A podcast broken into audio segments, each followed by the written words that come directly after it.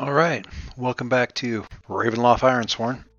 uh, when we last left our hero, uh, just faced off against uh, Gargoyle. That didn't go quite as swimmingly as might have hoped, but it went all right. Um, having gotten into this back courtyard here, uh, we're now trying to uh, figure out what to do next. Uh, we've gone. I'm trying to zoom in on this thing a little bit. We went through here. We went, got through this gate.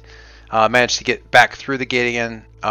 Recovered some of the supplies and then got back here into this back cart. You can't see this very well, so uh, let's try to get into sort of a map situation here and let's take a look at what we've got going on here.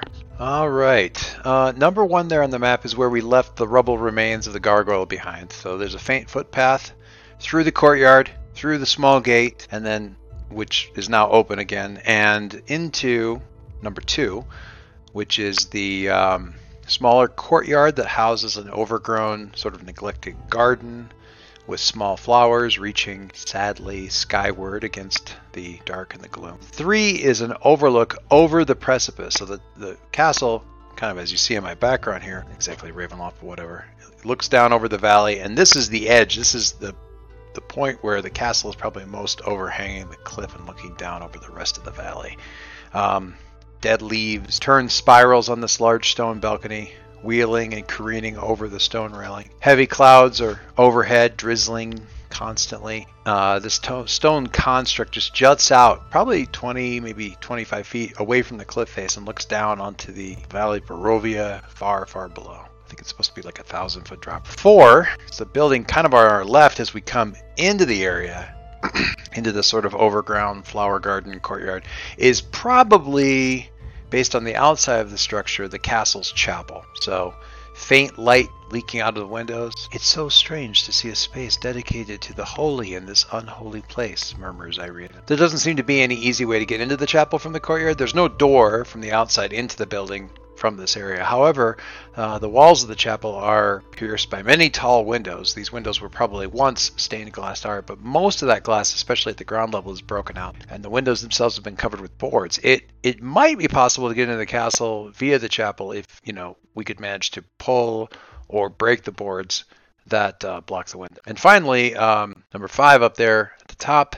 Uh, is a northern courtyard surrounding the castle, sort of the mirror version of the one that we came through.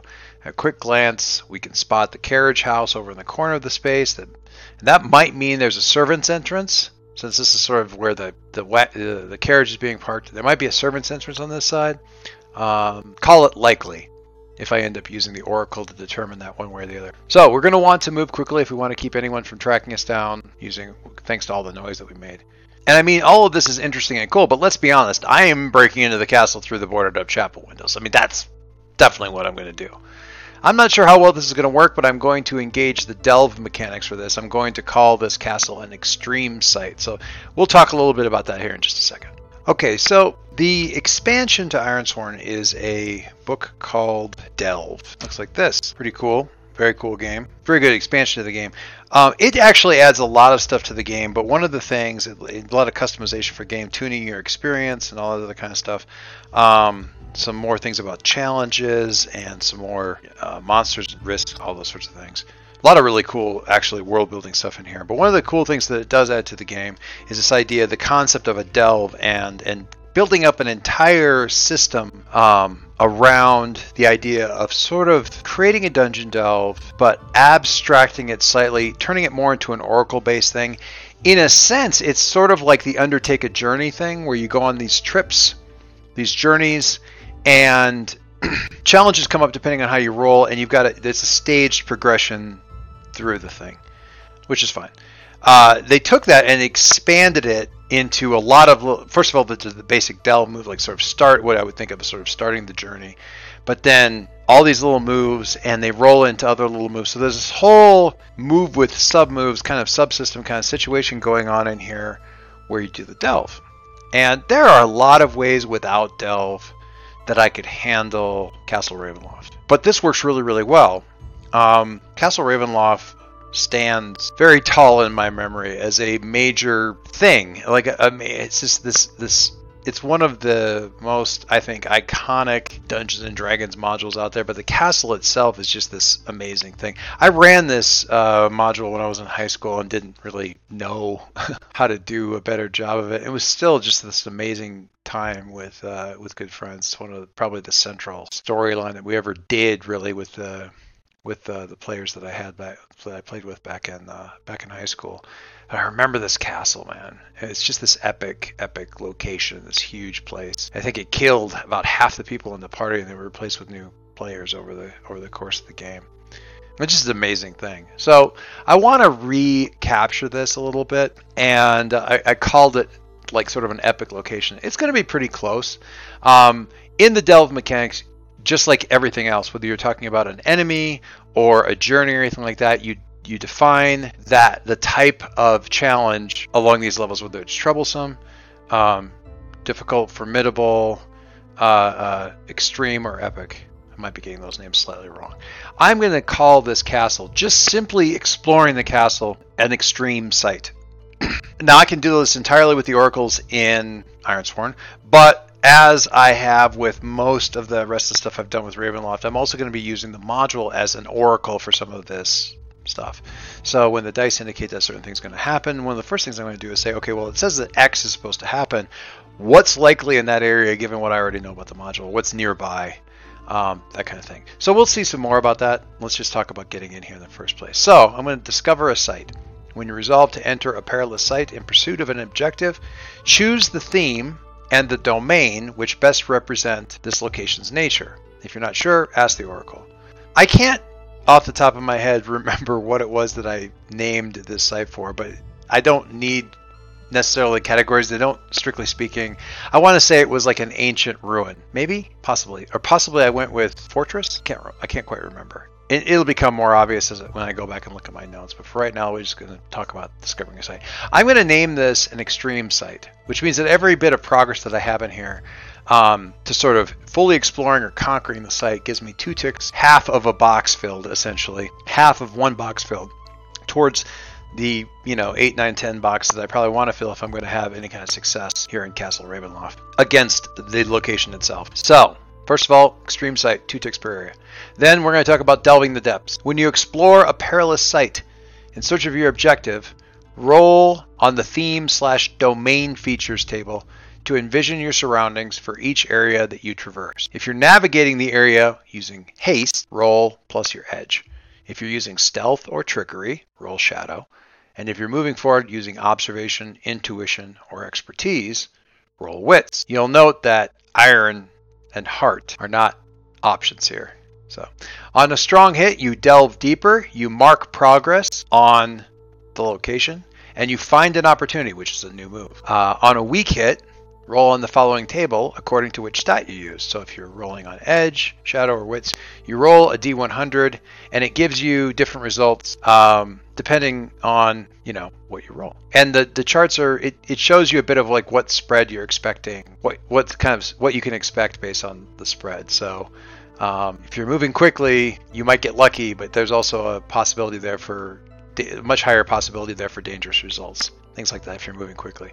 Let's see how we turn how it turns out. So as you see here, I am rolling wits. I got a five on my actions on my action dice, and uh, challenge dice were only a two and a four, thankfully, which is a great. It's a nice. It's a, it's a nice start for us.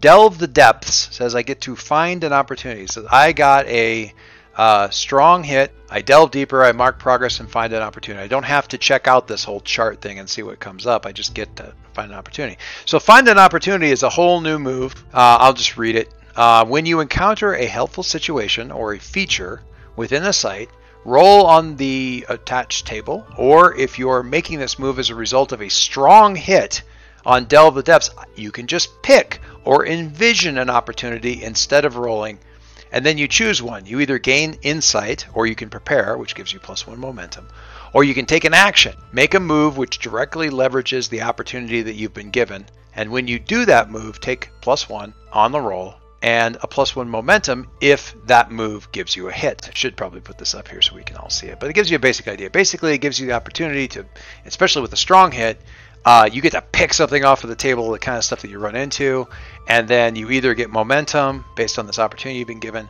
or you can make a move, and if that move goes well, you get momentum anyway, which is pretty good. So I go look down the table, and I'm going to go with you locate an interesting or useful object. And let's see what's inside. We're going to break into the chapel. So the chapel, uh, again, I'm going to refer back to the original module for this and check it out. Uh, dim spots of colored light filter through broken and boarded up stained glass windows, barely illuminating the ancient chapel. Pews and benches lie about the floor in jumbled disarray, coated with centuries of dust. Slightly above the room's debris, lit by a single dim shaft of moonlight, an altar stands upon the platform before the boarded up windows that we pulled open. The light falls directly on a small figurine of pure silver.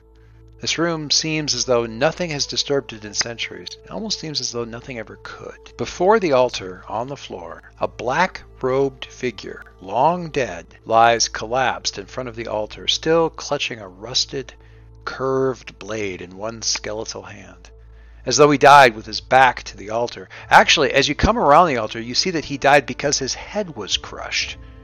A great silver headed flail, still pristine, has all but demolished this corpse's skull. The former wielder of the mace is there as well, long dead lying on its side on the steps leading up to the platform.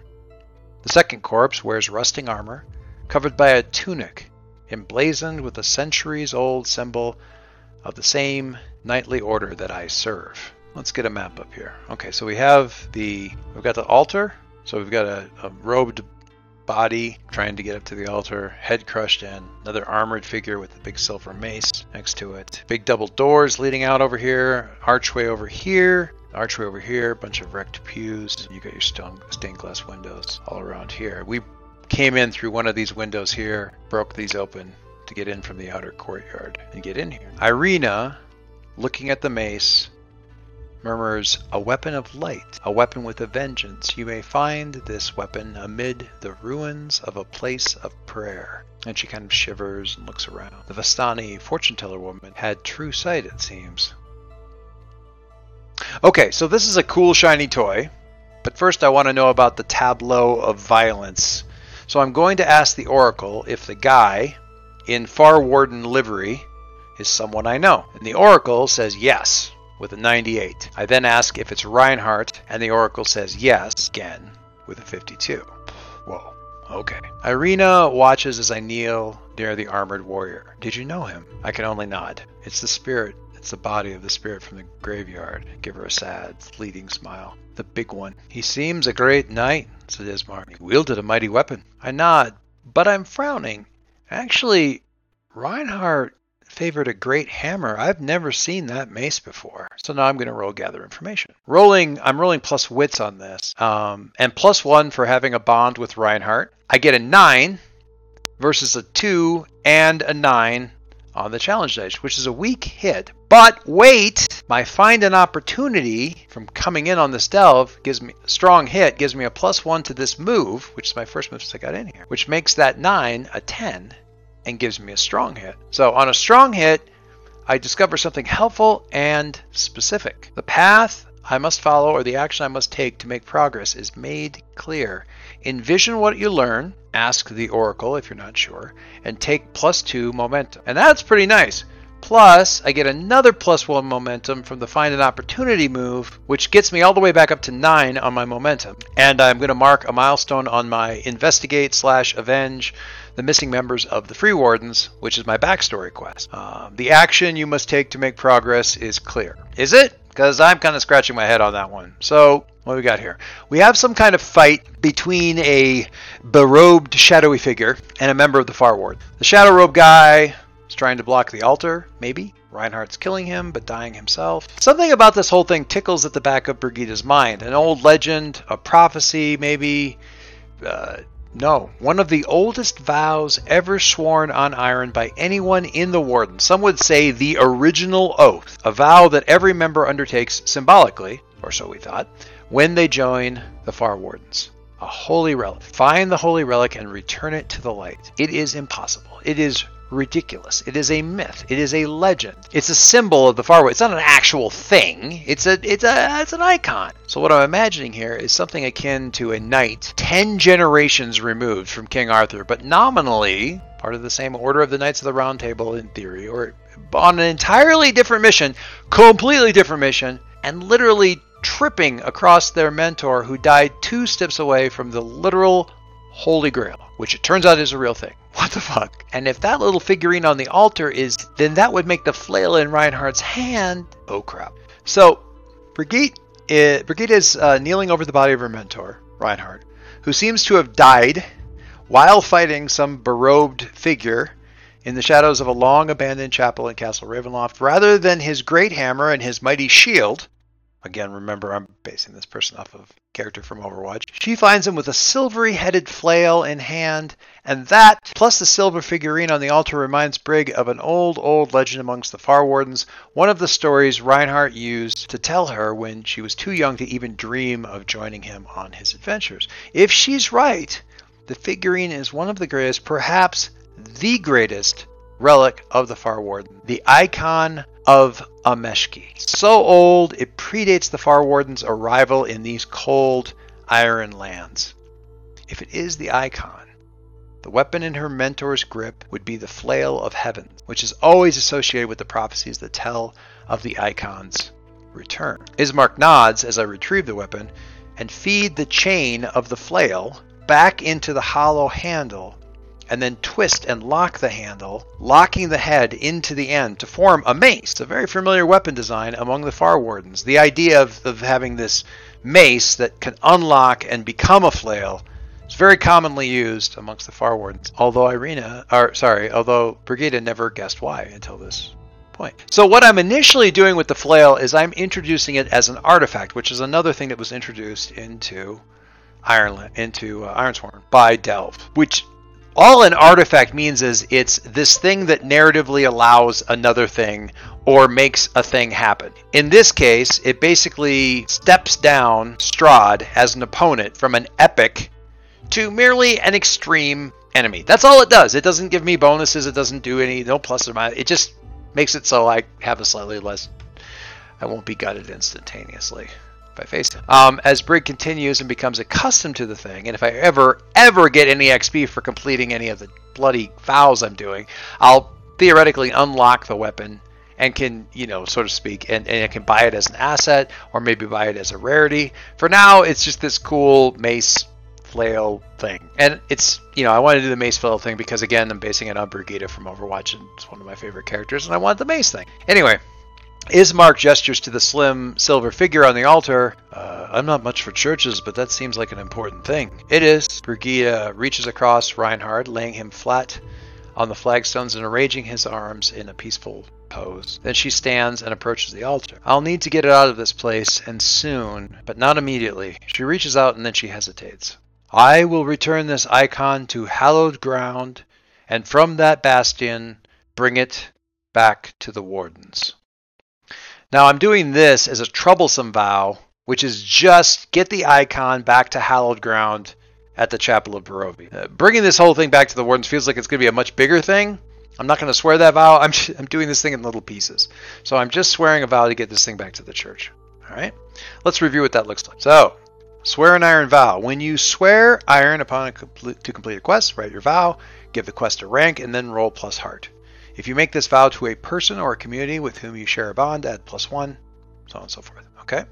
Um, oh, let's see what I get, and we'll just check out the results after that. Okay. So that's a 5 against a 1 and a 7. I could burn momentum on this because I have 9 momentum to get a strong hit, uh, but I'd rather not. A weak hit still gives me plus 1 momentum, which gets me up to a 10. And I think Brig's plan of take it with me but don't head straight out of here seems aimless enough for I'm not sure what to do next. Okay, I also want some kind of test of worthiness here, not least because I think that's going to be the first step in getting this thing out of here. If Brig's not worthy enough, she's going to need Ismark or more likely Irina to actually carry this. So Brig reaches to pick up the thing. Her expression is tight, as if she expects a shock at the touch. Now, the funny thing about this is, this is actually the first time I'm going to use the face danger move, which um, this or an equivalent kind of move in most Powered by the Apocalypse game is probably one of the most commonly used moves. I'm using it here for the first time. I'm facing danger um, to see if I can even pick this thing up. Kind of the worthiness test of picking up Mjolnir, right? Something like that. Again, I could burn momentum on this for a strong hit, but if I take the medium hit on face danger, uh, it gives me one of the options is it takes it's like minus one momentum, um, and I kind of like that minus one momentum cost of a weak hit. Brigida doesn't flinch, and there's no sign that touching the icon costs her, but her expression is still troubled, thoughtful. Her life has become much more complicated in a very, very short period of time. She tucks the icon carefully back in her pack. All right, let's move. We've got more to do here. So minus one momentum, but marking progress on the quest to get the icon out of here. So it's just troublesome quest. That fills up three of my boxes on the quest to get the icon out of here. By virtue of I can pick it up. Hooray! Um, all right. So when she looks up from her pack, Irina is looking down solemnly at Reinhardt. Her eyes are lowered. Brigida wonders if she should say something, but Ismark interrupts her train of thought. Who's the uh, robed fellow with the dent in his head, do you think? He nudges the remains of Reinhardt's opponent with a toe. I don't know what Brigida might know here, so I'm just going to use a move to see what's up and see how much she might know. That brings us back to gather information. So, when you search an area, ask questions, conduct an investigation, or follow a track, roll plus wits, eh, blah blah blah bonds. Don't it? Um, let's see what we do. And here is the first time that having a higher stat array that they suggest for doing a solo game would have made a difference. Again, I can burn momentum to get myself a weak hit, uh, as it shows right there, momentum of 9 would let me cancel out that 7 and give me um, only one dice beating me, which would give me a weak hit. Um, but gather information. Uh, so I get a dire threat or an unwelcome truth. I gather information, but it's an unwelcome truth or some sort of dire threat. I am going to see what kind of thing that is because, I, again, I'm not 100% sure what I'm going to find out here. So I'm going to um, uh, we got to check and see what the what the pay the price oracle has for me anyway, and hopefully from that I can get some sort of inspiration. The Oracle for Pay the Price says it causes a delay or it puts me at a disadvantage. Brigida seems to actually see this figure for the first time. Her expression kind of goes slack. The Qashida? She reaches down, tugging aside the hood, exposing a strange, broken glass sort of patterned tattoo on the man's neck. The Qashida, They're they're a terrifying bedtime story, suddenly all too real. Ismark finishes. He looks meaningfully all around the chapel. Yeah, there's a lot of that going around. So I'm adding the Qashida, and here I'm spelling this K, no, sorry, Q A S H I D A. I'm adding the Qashida as a threat alongside the epic vow to get answers about and avenge the disappearance of the Far Ward. And I'm advancing that threat by one right away. So again, threats are something that were introduced in Delve I think I mentioned this already. It's been a little while, so I'm not 100% sure. So the idea is you can have quests, vows that you've done, but you can complicate some uh, the really big quests, the epics or the extreme ones, with a threat.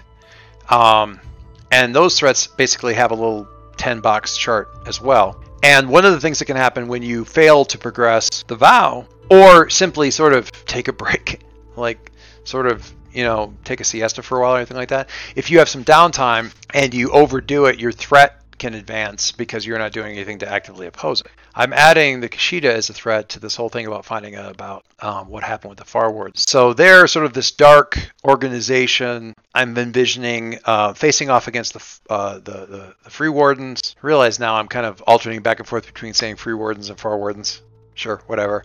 Um, anyway, so the Qashida now are a threat having to do with finding out about the Far Wardens. Whenever I really fuck that up, uh, the Qashida are going to move forward. So now I've got this other sort of shadowy organization. So things are getting interesting because this has nothing to do with Ravenloft. This is just stuff that's coming up.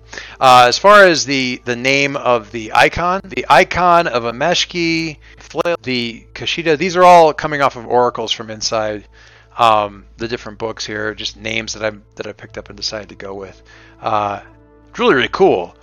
But again, yeah, so we got the shadowy organization, possibly in league with, with Strahd, in addition to the uh, uh, Vistani travelers who are, you know, possibly working for, in some cases, with Strahd.